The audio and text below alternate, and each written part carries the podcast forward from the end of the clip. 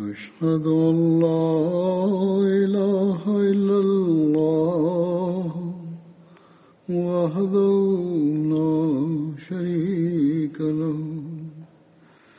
وأشهد أن محمدا عبده ورسوله. أما بعد فأعوذ بالله من الشيطان الرجيم. بسم الله الرحمن الرحيم. الحمد لله رب العالمين. الرحمن الرحيم. مالك يوم الدين. إياك نعبد وإياك نستعين اهدنا الصراط المستقيم. صراط الذين أنعمت عليهم. غير المغضوب عليهم ولا الضالين.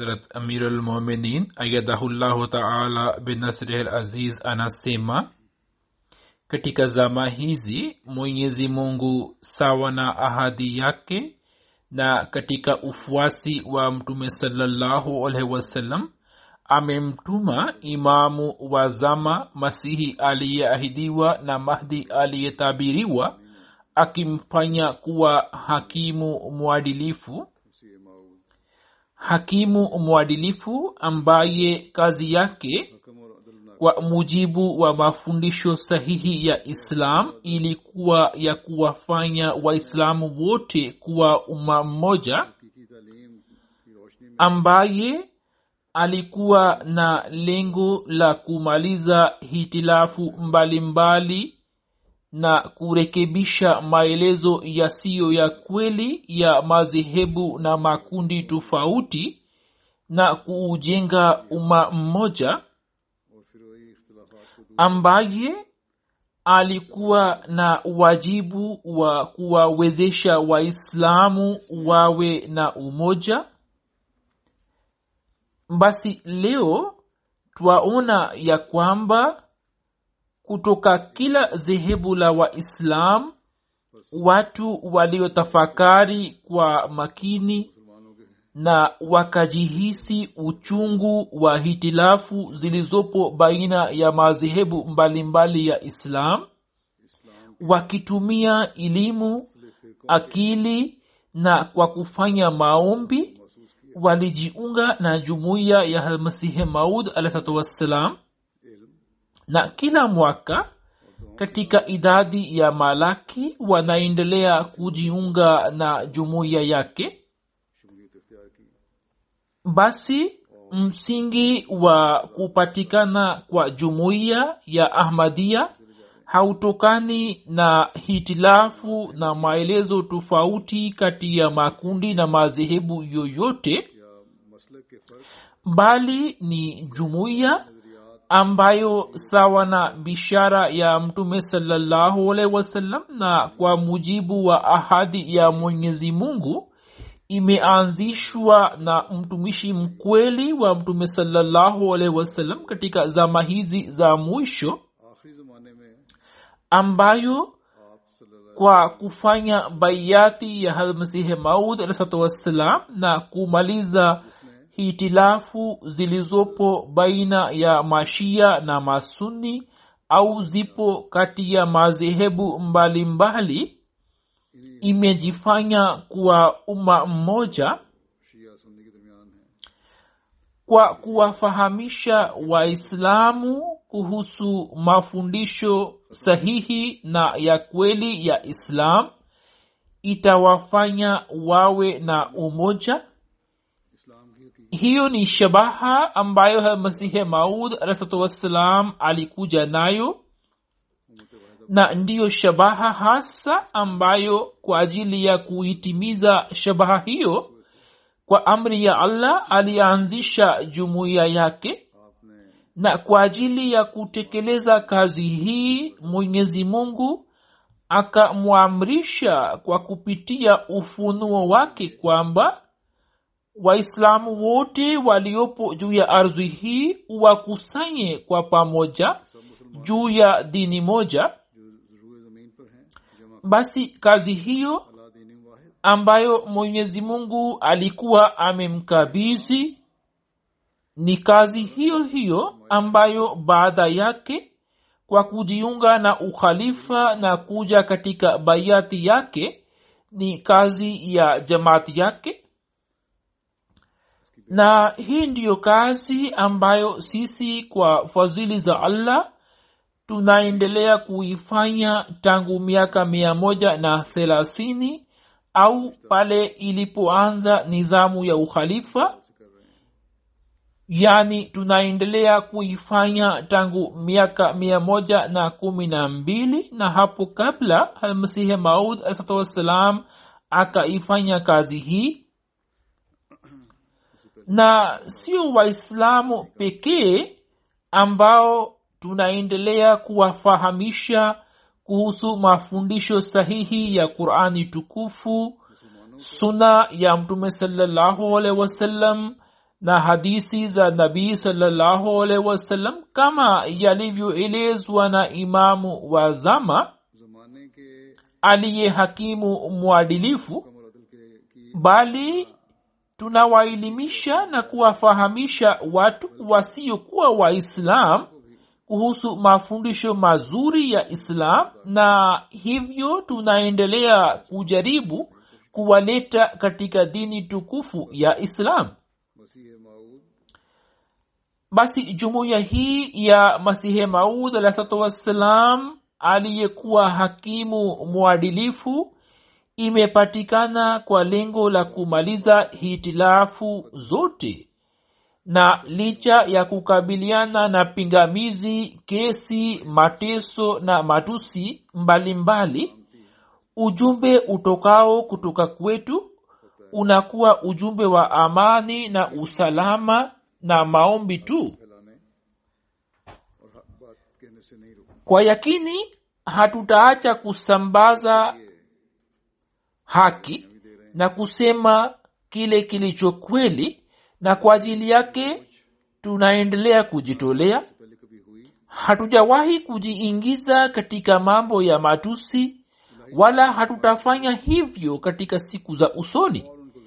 Jumuiya za mungu huwa zinapingwa na zinakabiliana na mateso mbalimbali lakini mwishowe mwenyezi mungu huzijaalia ushindi tunafanya maombi na kama nisemavyo tutaendelea kufanya juhudi ya kuwafikishia watu wa kila nchi na kila dini ujumbe wa imamu wa zama.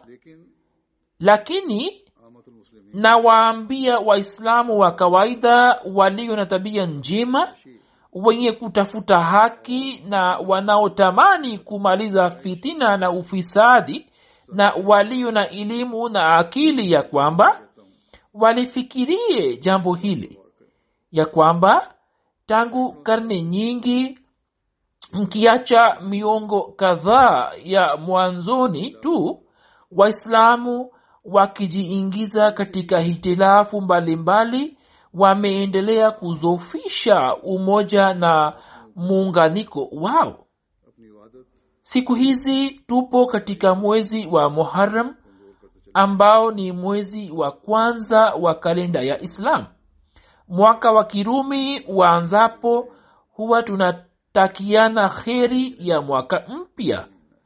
Lakini kwa bahati mbaya na hii ni bahati mbaya ya kwamba mwaka wa kiislam unapoanza kutokana na kuwepo kwa utengano huo kunatokea mauaji katika nchi mbalimbali za kiislamu.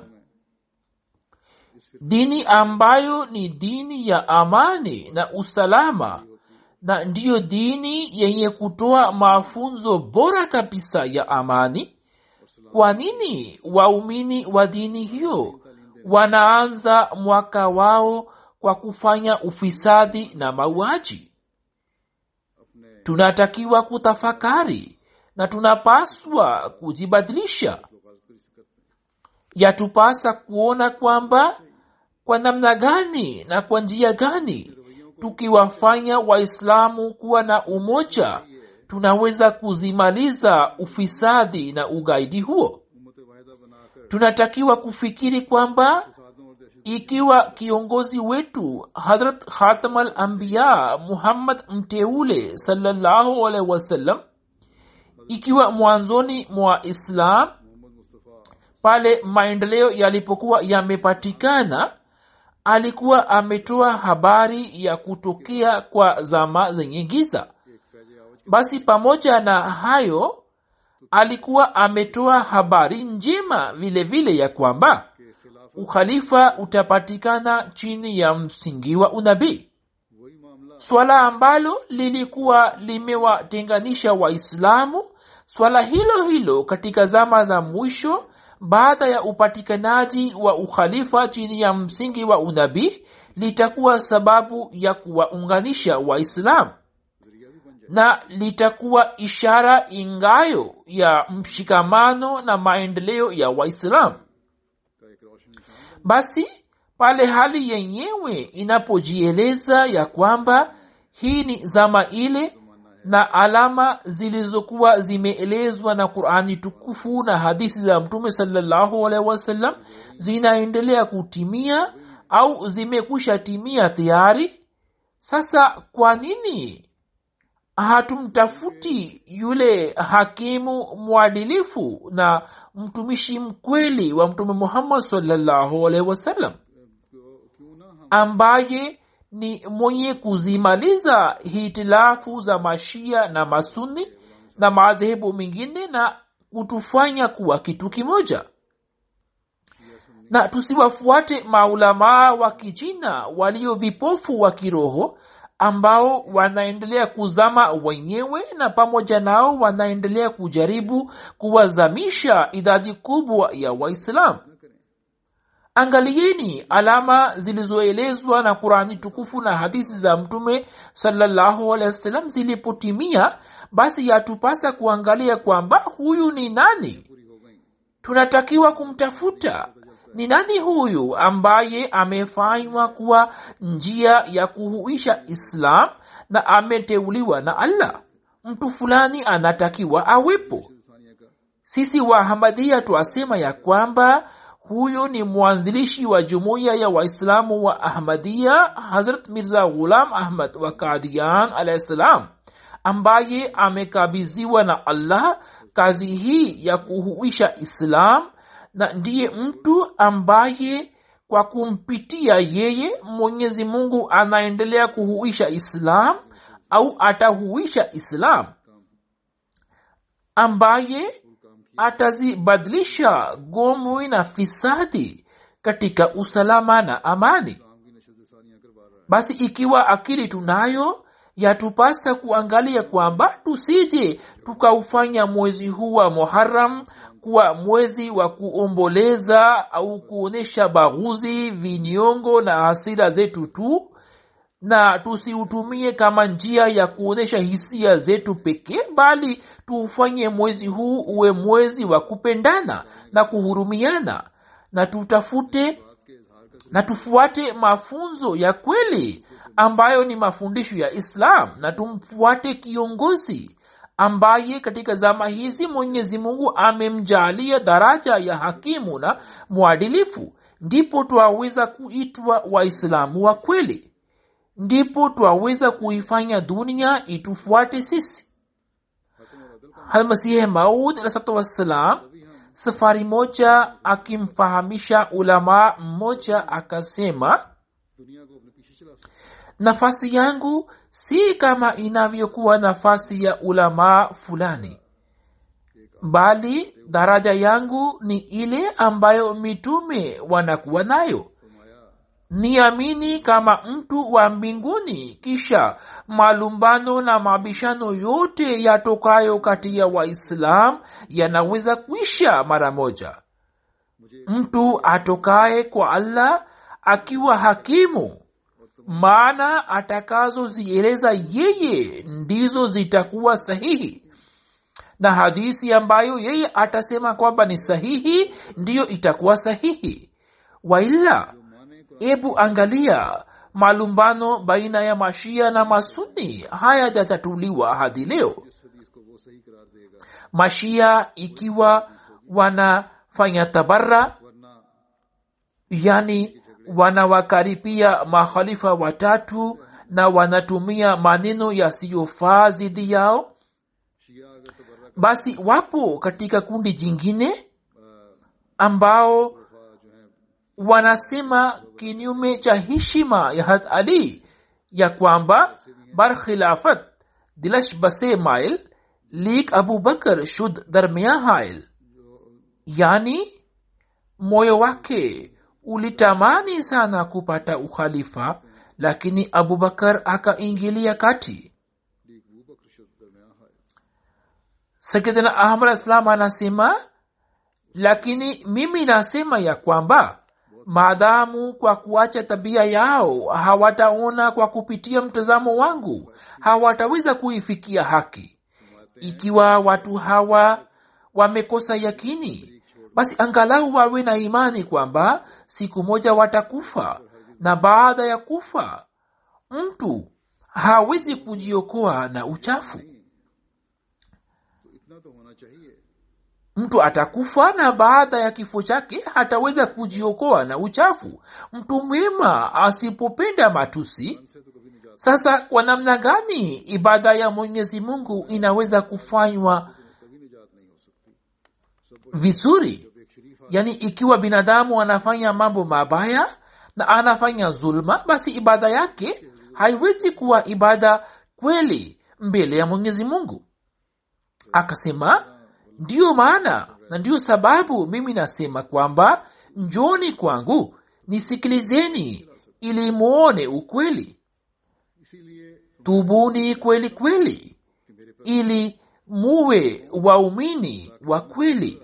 Na kanzu hii ya mambo hovyo na itikadi batili mliyoivaa vueni na tubeni kweli kweli ndipo mnaweza kuwa waumini. Kisha imamu mnayemsubiri mimi nasema kwamba ndiye mimi. Hivyo ushahidi wake mupate kutoka kwangu. Basi huo ni uhakika ambao unaweza kutuelimisha kuhusu dini ya kweli ya kwamba tumalize mabishano na malumbano yetu kisha tuelekee kwa allah na tumwombe tufanye toba ya kweli. Na hayo yote yanaweza kutokea pale ambapo tutasafisha mioyo yetu na kila aina ya uchafu. Na kwa moyo wote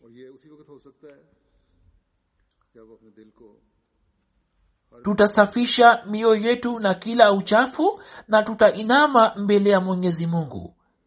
Kisha mwenyezi mungu atatuongoza ipasavyo kwenye njia iliyonyoka. Halmasihe maud alahsatu wassalam ameeleza hivi cheo na nafasi na daraja za makhalifa wa islam. Huzur anasema mimi najua ya kwamba hakuna mtu awezaye kuwa muumini na muislamu hadi ashike rangi ya abubakar umar usman na ali raziallahu anhum. Walikuwa hawaipendi dunia bali walikuwa wamejitolea maisha yao katika njia ya allah. Basi hiyo ni daraja ya makhalifa iliyoelezwa na hamasihe maud rasatwassalam ya kwamba ili mtu awe mumini mkweli na muislamu mkweli anatakiwa kuwafanya makhalifa wanne kuwa mfano kwake. Na ikitokea hivi basi mjadala wa madhehebu na makundi utakuwa umekwisha kabisa. Basi hii ndiyo itikadi ya jumuiya ya ahmadia ya kwamba hawa wote ni mfano kwa ajili yetu. Sasa kama itikadi ndiyo hii basi je haitabaki jumuiya ya ahmadia pekee ambayo ikimaliza tofauti za waislamu na iwe jumuiya yenye kuleta umoja baina yao? Makhalifa wote wana daraja na cheo chao. Halmasihi maud alahsalatu wassalam ameeleza daraja ya kila khalifa kwa mapana na marefu katika sehemu mbalimbali. mbali ili tuweze kutambua cheo chao na ili tuweze kujua na kufahamu nafasi na cheo cha kila khalifa. Naweka mbele yenu baadhi ya nukuu ili wanajumuiya wapya na vijana pia waelewe kwamba sisi tuna itikadi gani na imani yetu ni nini. Hazrat masihe maud alahsatu wassalam anasema hata katika zama za hata abubakr sidik raziallahu anhu mwanzoni mwa zama yake musailma kwa kutumia udanganifu wake alikuwa amewakusanya watu akieleza maelezo yasiyo sahihi na kuhalalisha mambo yaliyo haramu na kwa ajili ya kuwakusanya watu alikuwa amewafanya wamfuate yeye akasema katika wakati huo hasa abubakar sidik akachaguliwa kuwa khalifa. Je mtu anaweza kufikiri kwamba atakuwa amezipata shida kiasi gani? Ikiwa asingekuwa na moyo madhubuti na asingekuwa na rangi ya imani ya mtume sawasalam katika imani yake angepata shida kubwa na angepata hofu.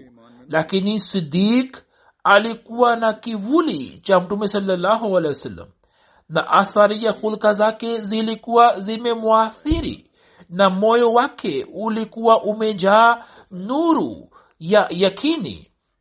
Hivyo akaonyesha ushujaa na uimara ambao baada ya mtume wasallam ni vigumu kupata mfano wake. Maisha yake yalikuwa maisha ya islam hili ni swala lisilohitaji mjadala mrefu. Someni hali za zama zile na kisha huduma ambazo hata abubakr sidik raziallahu anhu akazitoa kwa ajili ya islam muzikadirie. Mimi nasema kweli kweli ya kwamba abubakr sidik ni adamu wa pili wa islam. Nina imani kwamba ikiwa baada ya mtume salallahu alehi wasallam dhati ya abubakar sidik basi islam pia isingekuwepo. Yaani wakati huo kwa ajili ya kuisalimisha islam na mashambulio ya maadui na kwa ajili ya kuitunza sheria mwenyezi mungu akamuinua abubakar sidik naye kutokana na malezi makhsus aliyokuwa ameyapata kutoka kwa mtume salllahu alehi wasallam na kwa sababu ya uhusiano wake maalum na mtume salllahu alehi wasallam akaihuisha islam na akapata ushindi juu ya maadui wote. Akasema abubakar sidik alitufanya hisani kubwa ya kwamba akasimamisha islam kwa mara ya tena na kutokana na nguvu ya imani yake akawaadhibu waasi wote na akastawisha amani na akafanya kama mwenyezi mungu alivyokuwa akisema na akiahidi kwamba mimi kwa kumpitia khalifa mkweli nitastawisha amani. Bishara hiyo ikapata kutimia juu ya ukhalifa wa abubakar sidik na mbingu na ardhi kwa matendo vikatoa ushahidi. Basi hiyo ni sifa ya sidik ya kwamba anatakiwa awe na ukweli wa aina hii ambao uwe umefikia ukamilifu wake kisha akieleza sifa ya daraja za umar sayidina ahmad alislam anasema je mnatambua daraja ya umar ya kwamba ilikuwa kubwa kiasi gani katika masahaba hadi wakati mwingine sawa na rai yake aya ya kurani tukufu ilikuwa ikitirimka na ipo hadisi katika haki yake isemayo kwamba shetani anakimbia shetani anakikimbia kivuli cha umar hadisi ya pili inasema kuwa ikiwa angekwepo nabii baada yangu basi angekuwa umar. Hadisi ya tatu ni kwamba wamepatikana muhadisin katika umma zilizopita. Ikiwa katika umma huu kuna muhadis basi ni umar. Kisha sehemu moja akieleza kwa jumla kuhusu abubakar umar na osman alisema mola wangu amenizihirishia kwamba sidik na faruk na osman walikuwa wema na waumini na wakatokana na watu ambao mwenyezi mungu akawachagua na wakajaaliwa neema makhsus za mungu mwenye rehma na wengi walio na maarifa wakatoa ushahidi wa sifa zao. Nao kwa ajili ya kupata ridhaa ya allah wakaacha nchi na wakaingia katika tanuri la kila vita na hawakujali joto la msimu wa kiangazi na baridi ya usiku wa kipupwe bali mithili ya vijana wakaendelea kukanyaga njia za dini na hawakuelekea kwa jamaa zao na watu wengine na kwa ajili ya allah mola wa ulimwengu wakawaacha wote. Matendo yao yananukia na yamejaa na harufu nzuri na hayo yote yanatuelekeza kwenye bustani za mema yao na viunga vya daraja zao. Na upepo wao wa asubuhi kutokana na kuvuma kwake unatujulisha kuhusu siri zao na nuru zao. Kwa mwanga wote zina dhihiri juu yetu. Huzuri anasema kwamba nukuu hizi ni somazo ni ya kitabu cha sirul khilafa ambacho ni kitabu katika lugha ya kiarabu. Wafasiri wa kiarabu labda muda huu hawataweza kufasiri ipasavyo hivyo kwenye marudio yake wazipate nukuu kutoka kitabu chenyewe na wazisome. Akieleza sifa na daraja ya hat ali almasihi maud alah anasema yeye raziallahu anhu alikuwa mcha mungu mtukufu mwenye tabia njema na alikuwa miongoni mwa watu ambao wanakuwa wapendwa wa mwenyezi mungu mwenye rehma na alikuwa miongoni mwa wateule wa kaumu na viongozi wa zama. Yeye alikuwa simba wa mungu mwenye mamlaka na mtu mkarimu mwenye moyo safi alikuwa shujaa na jasiri ya aina yake ambao katika uwanja wa vita hawaachi mahala pao hata kama mbele yao jeshi zima la maadui liwepo. Yeye akaishi maisha ya unyonge na akafikia daraja ya juu ya kujitenga na dunia. Yeye katika kujitolea mali kuwaondolea watu huzuni na ghamu na kwenye kuwajulia hali mayatima maskini na majirani alikuwa na daraja ya kwanza. Katika vita alikuwa ameonyesha ujasiri na ushujaa wake. Katika vita vya mishale na upanga matukio ya ajabu yalikuwa yakitokea kutoka kwake.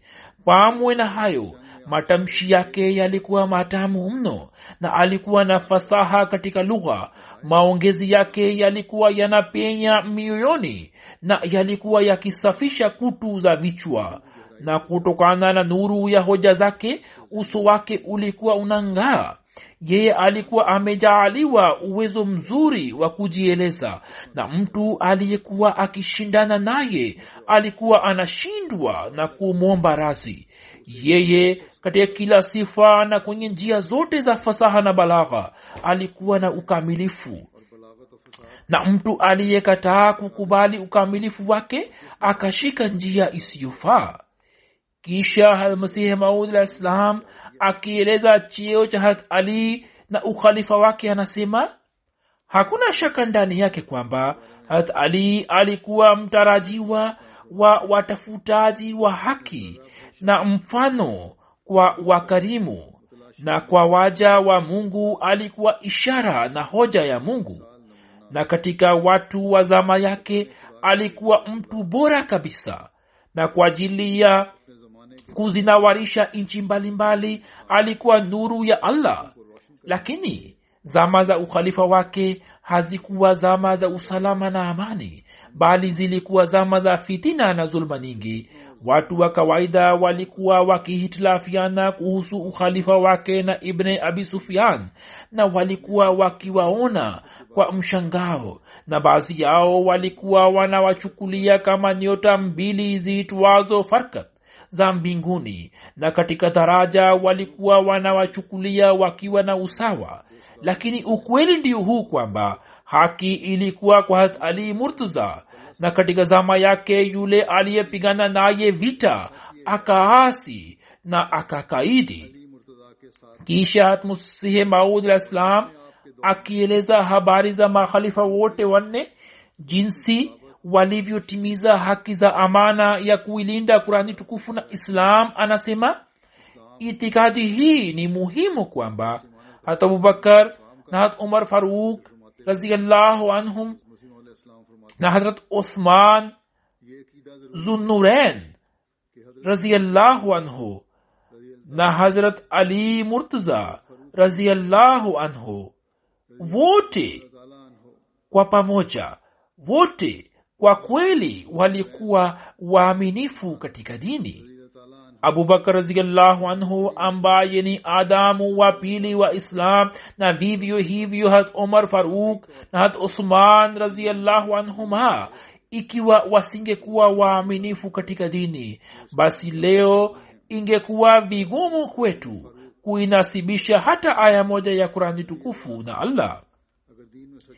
Kisha akieleza sifa za makhalifa wote wanne almasihi maud rasatu wassalam anasema na apa kwa mungu hawa ni watu ambao kwa ajili ya kumsaidia mbora wa manabii salallahu alehi wasallam walisimama imara katika viwanja vya vita na kwa ajili ya allah wakawaacha baba na watoto wao na kwa panga zenye ncha kali wakawafanya vipande vipande na wakapigana vita na wapindwa wao na wakakata shingo zao katika njia ya allah. Wakatoa mali zao na nafsi zao. Lakini hata hivyo kwa kuona matendo yao kama si kitu chochote walikuwa wanalia machozi na walikuwa wanajisikia majuto. Walikuwa hawana ufahari wowote kwamba tumefanya mema yoyote. Na macho yao hayakuonja ladha ya usingizi. Yani hawakulala kwa usingizi mzito. Isipokuwa kwa muda mfupi tu ambao ni haki ya nafsi. Wala hawakuwa na tamaa ya dunia. Basi kivipi? Kivipi mnaweza kudhani kwamba wao walikuwa wakizulumu na kunyang'anya mali na walikuwa hawafanyi uadilifu na walikuwa wakiwatesa wengine. Na habari hii imeshathibitika tayari kwamba walikuwa wameshajitenga na tamaa za nafsi na muda wote walikuwa wakijitupa kwenye kizingiti cha allah na walikuwa watu ambao walikuwa wameshajimaliza katika njia ya allah. Basi huo ni ule uelewa wa nafasi na daraja za makhalifa wanne ambao almasihi mala salam ametupatia na ndiyo daraja ambayo kila muislamu atakapowatolea watukufu hawa ndipo atatajwa kuwa muislamu mkweli. Na akimaliza hitilafu zote atajifanya kuwa sehemu ya umma mmoja. Waila hitilafu zetu hazitaisaidia islam isipokuwa maadui watajinufaisha na hitilafu hizo. Na tayari wanaendelea kupata faida zake.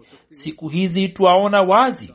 Hivyo katika zama hizi ikiwa ipo huduma inayoweza kutolewa kwa ajili ya islam na ikiwa lipo tumaini la kuilinda islam basi kwa kujiunganisha na jariullah huyu tu linaweza kutimia ambaye katika zama hizi mwenyezi mungu amemtuma kwa ajili ya kazi hii kama nisemavyo siku hizi tunaendelea na mwezi wa muharam kesho kesho kutwa kutakuwa na tarehe kumi ya mwezi huu siku ambapo kuhusiana na tukio la kuuawa shahidi kwa hat imam hussein mashia wanaonyesha hisia zao. Kwa yakini kitendo hiki kilikuwa cha kikatili jinsi imam hussein alivyouawa shahidi. Mashia wanapoeleza hisia hizi au katika siku za kawaida hisia zinazoonyeshwa na mashia kuhusu imam husein na hat ali basi inaeleweka kwamba labda sisi au halmasihi mwalahissalatu wassalam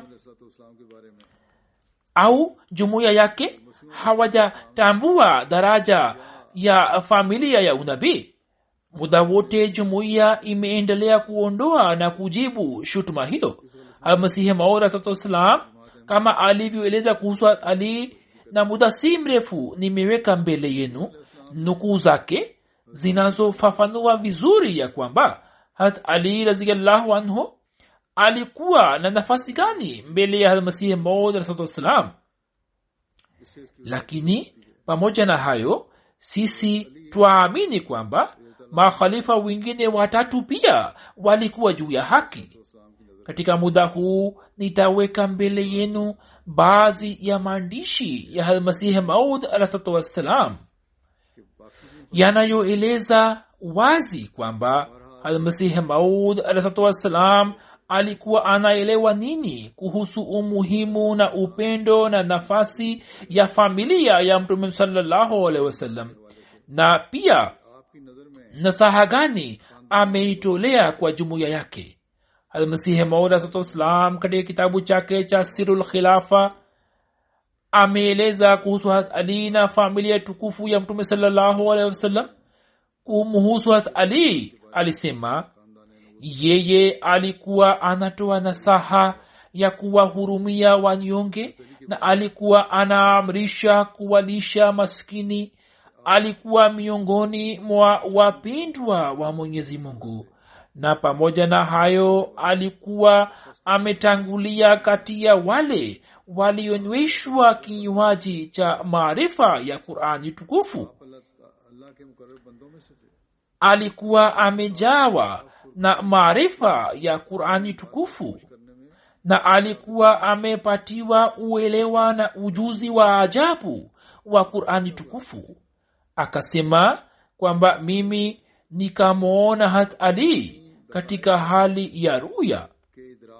Nilipokuwa macho na nikakutana naye kisha katika hali hiyo hiyo ya ruya hat ali akanipatia tafsiri ya kitabu cha allah na akasema kwamba hiyo ni tafsiri yangu na sasa nakupa wewe basi ubarikiwe kwa hilo. Hapo nikachukua tafsiri ile na nikamshukuru mwenyezi mungu aliye mtoaji na mwenye mamlaka na nikamkuta hat ali raziallahu anhu akiwa na hulka njema na tabia nzuri mnyenyekevu mpole na mwenye nuru.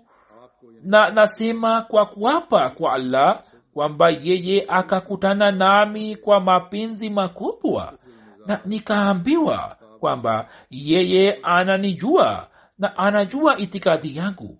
Na hitilafu ambalo ninahitilafiana na mashia katika itikadi yangu yeye anaijua It, lakini hata hivyo hakuonyesha hisia yoyote ya kuichukia wala hakujiepusha nami bali akakutana nami kwa upendo mkubwa na akanipenda mno na akaonyesha mapenzi yake kama wanavyoonyesha watu wenye moyo safi. Na pamoja naye walikuwepo hasan na husein wote wawili na sayid rusul khatamanabiyin sawasalam na pamoja nao alikuwepo mama mmoja aliye mwema mwenye baraka mtakatifu mheshimiwa ambaye alikuwa na nuru iliyo wazi ambaye nikamkuta akiwa amejaa na huzuni lakini alikuwa ameificha huzuni hiyo. Nami nikaambiwa kwamba huyo ni fatimatu zuhra raziallahu anha naye akaja kwangu na akaketi karibu nami na akaweka kichwa changu juu ya mapaja yake na akanihurumia na nikamwona ya kwamba alikuwa amehuzunishwa sana na ghamu fulani na alikuwa ameonyesha upendo na mapenzi yake na kujisikia uchungu kama ambavyo mama mzazi anavyojisikia uchungu wa mateso ya watoto wake khalifa mtukufu anasema kwamba mashekh walio na fikira mbaya wanaleta shutma juu ya maneno yake asemavyo kwamba fatuma akaweka kichwa changu juu ya mapaja yake ilhali hiyo ni njia ya kuonyesha mapenzi kama mama mzazi anavyoonyesha kwa mtoto wake. Lakini tuseme nini kwa hawa walio na fikira mbaya na hata waislamu wa kawaida wanawasikiliza na wanafahamu hivi kwamba mungu apishe mbali almasihi mola sata wassalam amemfezehesha hata fatma ilhali huko mbele anasema kwamba alikuwa akinitendea kama ambavyo mama mzazi anavyowatendea kwa kizazi chake kisha anasema nikafahamishwa kuwa katika swala la dini nafasi yangu kwa fatma ni nafasi ya mwana wake. Na nikapata wazo kwamba huzuni yake imetokana na ile zulma nitakayoiona kutoka kwa watu na maadui wa kaumu yangu. Yaani fatma alikuwa amehuzunishwa ya kwamba mwana wangu atalazimika kukabiliana na zulma hii kisha hasan na husein wakaja karibu nami na wakadhihirisha hisia za udugu na wakakutana nami kwa upendo mkubwa kama wawe ndugu yangu. Na miaka mingi imepita nilipoiona ruya hiyo na nina uhusiano maalum na hat ali na hat husein na hakuna anayeujua uhusiano huo isipokuwa mola wa mashiriki na magharibi. Nami nawapenda hat ali na watoto wake. Na ali adui wao ni adui yangu. Na mimi si miongoni mwa wale wafanyao zulma. Wala siwezi kujiepusha nacho kile alichonizihirishia allah. Wala si kati ya wale warukao mipaka. Kisha almasihi maula satu wassalam anasema shairi hii niliyoiendika katika kumsifu imamu husain au yule au yale nielezayo kuhusu isa alah salam sikuendika kutoka kwangu bali nimefunuliwa na allah ni mtu mbaya mno ambaye ana yasema mabaya kuhusu watukufu wa allah nina imani kwamba mtu mbaya nina imani kwamba mtu ambaye ana zana mbaya kuhusu hat husein hat isa hawezi kuishi hata kwa usiku mmoja. Na waid man ada waliyan li mwenyezi mungu anamkamata haraka. Basi amebarikiwa yule anayefahamu mambo ya mbinguni na anatafakari juu ya hikma za allah. Sayidina ahmad alah salam ameeleza kumbukumbu ya hadisi na muradi wake ni kwamba man ada li waliyan fakad azantuhu bilharb. Yani yule adui yule aliye adui wa walii wangu basi nimetangaza kupigana naye vita. Khalifa mtukufu anasema kwamba mtu anapompenda mtu fulani na pale anapoeleza mapenzi haya katika kikao cha nyumbani pale ambapo watu wa nje wanakuwa hawapo basi mapenzi haya yanakuwa sauti itokayo moyoni. Ijapokuwa mtu mtakatifu ambaye mungu amemjaalia daraja kila neno lake kila neno lake linatoka moyoni mwake. Lakini mwenye kuleta shutma aelewe kwamba sayidina ahmad alahsatu wassalam alikuwa na mapenzi kiasi gani na kizazi cha mtume salallahu alehi wasallam. Na hali ya mapenzi yake hakueleza katika vitabu vyake tu au hakueleza hisia za mapenzi ya kizazi cha mtume sawasalam kwa ajili ya kuonyesha wengine bali hata akiwa nyumbani akiketi pamoja na watoto wake pia akaonyesha mapenzi haya. Hazrat mirza bashir ahmad sahib raziallahu anhu anasimulia kwamba kutokana na mapenzi ya mtume sallahualhi wasallam almasihi maula satu wassalam alikuwa anawapenda sana kizazi cha mtume salllahu alehi wasallam na masahaba zake. Safari moja katika mwezi wa muharam almasihi maula satu wassalam alipokuwa anapumzika katika bustani yake akawaita dada yetu bi mubaraka na mdogo wetu mubarak ahmad na akasema njoni ni wasimulieni kisa cha muharam kisha kwa huzuni kubwa akawasimulia matukio ya kuuawa shahidi ya hatimam husein raziallahu anhu. Alikuwa akiwasimulia ilhali macho yake yalikuwa yakitiririsha machozi naye kwa vidole vyake alikuwa anafuta machozi yake baada ya kumaliza masimulizi haya yenye machungu akasema kwa uchungu mkubwa kwamba yazidi mchafuzi akamtendea mjukuu wa mtume salallahu alehi wasallam kwa zulma lakini muda si mrefu mwenyezi mungu pia akawakamata wazalimu wote wakati ule alikuwa ameshikwa na hisia za ajabu na kutokana na kufikiria tukio la kuuawa kwa mpendwa huyo wa mtume sawasalam moyo wake ulikuwa umekosa utulivu na hayo yote yakatokana na mapenzi ya mtume sawasalam kuhusiana na hilo nawa mubaraka begam sahiba pia anaeleza akisema kwamba siku moja almasihi mola wassalam alipokuwa akipumzika juu ya kitanda katika bustani mimi na mubarak tukaleta kobe ili tumwonyeshe huzur akasema njoni niwasimulieni kisa cha muharam kisha anasema tukakaa karibu naye. Hiyo ilikuwa ashara ya kwanza ya muharam almasihi maula satuslam akaanza kutusimulia matukio ya kuuawa shahidi ya imam hussein. Akasema yeye alikuwa mjukuu wa mtume wetu salallahu alehi wasallam ambaye wanafiki na wazalimu wakamua shahidi katika uwanja wa karbala. Kisha akasema siku ile mbingu ukawa mwekundu na katika siku arobaini tu na katika siku arobaini tu adhabu ya mungu ikawakamata wauaji wote. Mwingine akafa kwa ukoma na mwingine akapata adhabu nyingine. Alipokuwa akimtaja yazidi alikuwa anamtaja kwa jina la yazid mchafuzi alikuwa ametusimulia masimulizi marefu. Na hali yake ikawa hivi kwamba alikuwa ameshikwa na huzuni huko machozi yake yalikuwa yanatiririsha machoni mwake.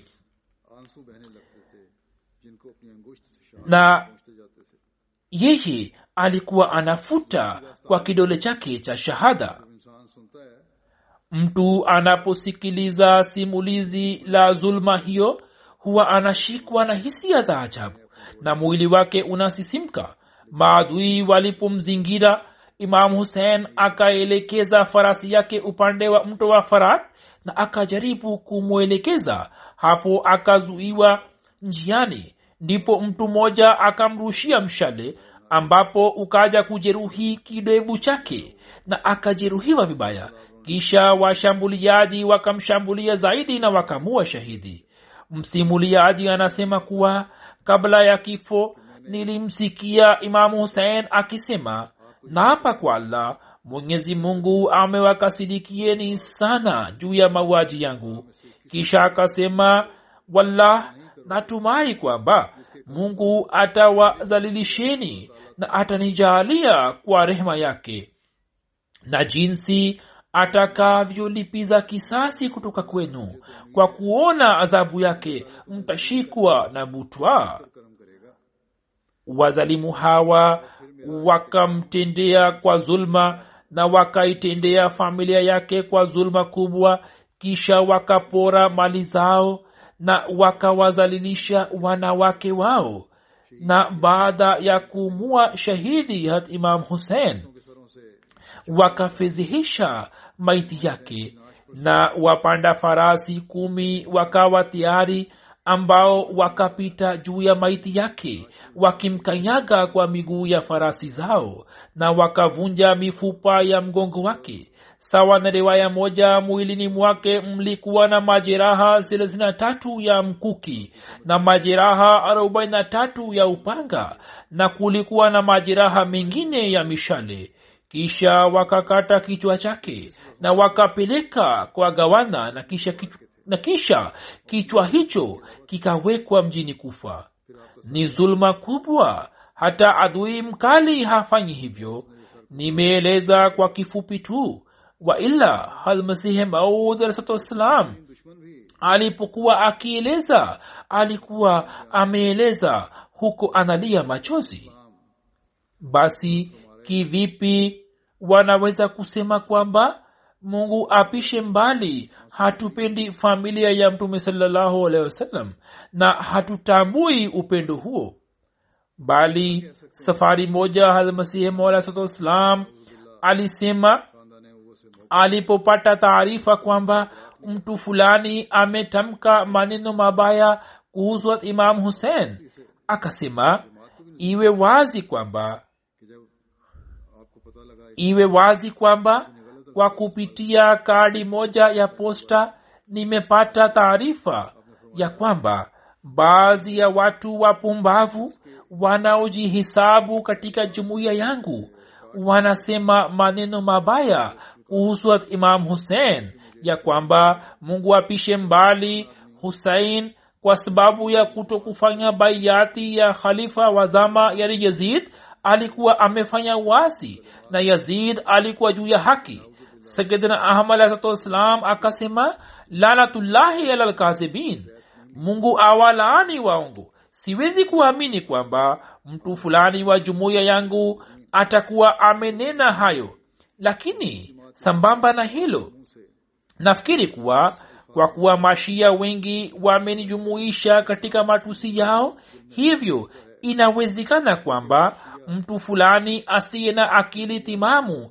atakuwa amesema jambo fulani kwa kuwajibu mashia kama ambavyo baadhi ya wakati waislamu wasio na ujuzi wanapojadiliana na mkristo fulani ambaye anamfedhehesha mtume salllahu alehi wasallam basi nao pia wanatamka maneno makali dhidi ya isa bin maryam.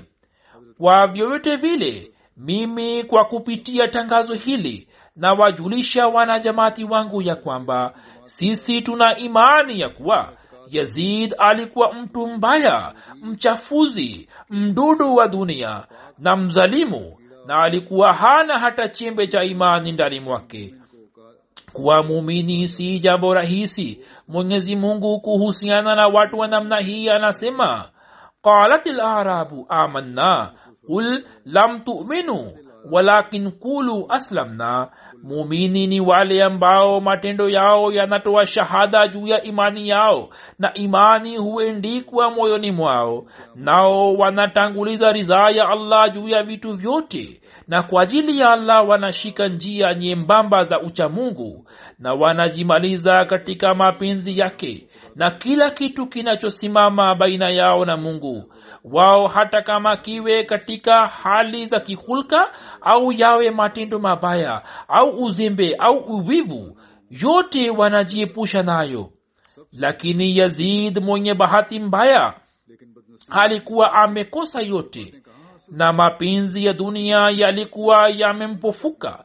Lakini husein bila shaka alikuwa mtakatifu na hakuna shaka kwamba yeye alikuwa miongoni mwa wateule ambao mungu anawatakasa kwa mkono wake na anawajaza kwa mapenzi yake. Na bila shaka akawa miongoni mwa viongozi wa pepo na kumhusu yeye kuwa na kinyongo na kama kupoteza imani na uchamungu mapenzi ya allah subira uimara utakaso na ibada ya imamu huyo ni mfano kwa ajili yetu. Moyo ukaangamia ulio adui wake na ukafanikiwa ule unaodhihirisha mapenzi yake kwa matendo. Na unashika na kufuata ipasavyo imani na hulka na ushujaa na uchamungu na sifa zote za mapenzi ya allah alizokuwa nazo. Kama kioo safi kinavyoonyesha akisi ya mtu mzuri anayesimama mbele yake watu hawa wamejificha na dunia na hakuna anayethamini heshima yao isipokuwa wale walio miongoni mwao. Jicho la dunia haliwezi kuwatambua kwani wako mbali na dunia. Hiyo ilikuwa sababu ya kuuawa shahidi ya husein kwa sababu alikuwa hakutambulika. Je dunia imewahi kumpenda mtukufu fulani katika zama yake kwamba ingempenda husein ilmuradhi jambo hili ni la kukosa imani kwamba husen afedheheshwe na mtu anayemdharau husen au mtukufu mwingine aliye kati ya maimamu watukufu au kwa neno lolote anawabagua yeye anapoteza imani yake. Kwani mungu anakuwa adui wake yule anayewapinga wateule na wapenzi wake. Basi inawezaje kwamba baada ya kusikiliza hayo yote tena isemwe kwamba masimu alah hakuwa na mapenzi ya kizazi cha mtume muhammad saa salam kama alivyopenda yeye hakuna awezaye kuwa na mapenzi ya namna hii. Na hayo ndiyo asemavyo masihi mola lakini pale mas, mashia walipopita kiasi yeye akawafahamisha uhakika na pale masuni waliporuka mipaka akawaambia vile vile kwamba wajirekebishe. Na hiyo ndiyo kazi ya hakimu mwadilifu.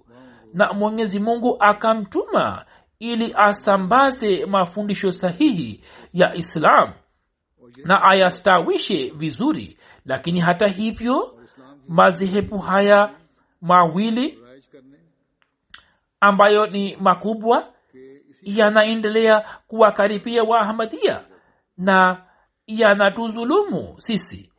Lakini sisi tunatakiwa kufanya subira na tunatakiwa tuendelee na shughuli zetu ambazo tumekabidhiwa na kwa ajili ya kuzitekeleza tumefanya bayati ya masihi satuslam ya kwamba tuusambaze uislamu wa kweli duniani na tuweke mbele yetu mfano ambao imam husein akatuudhisha musleh maud raziallahu anhu alisema katika ubeti mmoja kwamba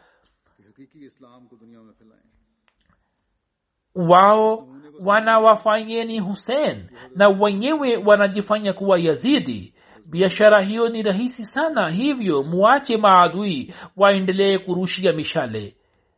Basi kujitolea kwetu hakutapotea bure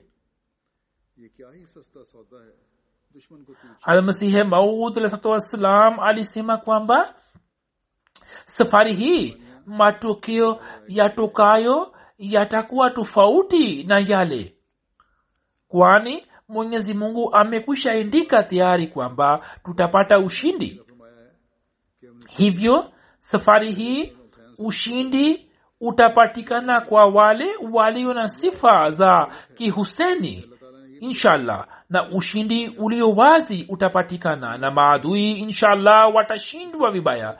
Basi yatupasa kwamba siku hizi hasa katika mwezi huu na muda wote vile vile na kwa kuwa siku hizi upinzani dhidi yetu umepamba moto nchini pakistan tufanye maombi mengi tusome durud sherif na jinsi tutakavyoelekea kwa allah kwa moyo wote mwenyezi mungu pia atatujalia ushindi na ufaulu.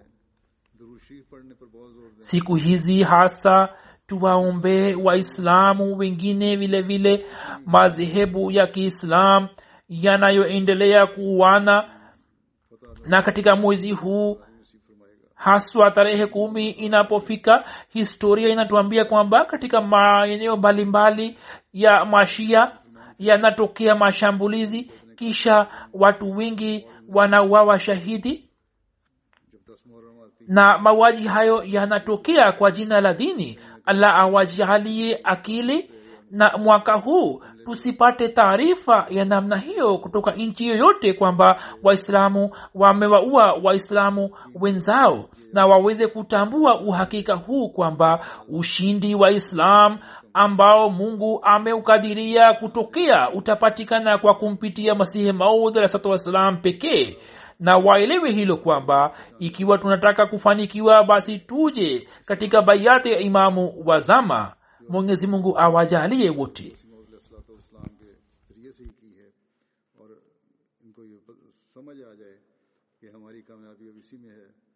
زمانے کے امام اور مسیح محمود علیہ السلام کی بیت میں آ جائیں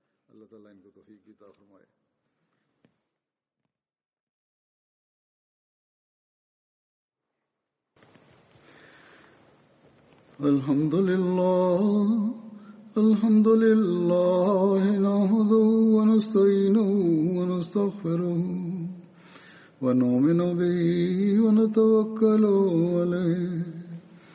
ونعوذ بالله من شرور أنفسنا ومن سيئات أعمالنا من يهده الله فلا مضل له ومن يضلل فلا هادي له ونشهد أن لا إله إلا الله ونشهد أن محمدا عبده ورسوله عباد الله رحمكم الله. إن الله يأمر بالعدل والإحسان وإيتاء ذي القربى وينهى عن الفحشاء والمنكر والبغي يعظكم لعلكم تذكرون. اذكروا الله يذكركم ودوه يستجب لكم ولذكر الله أكبر.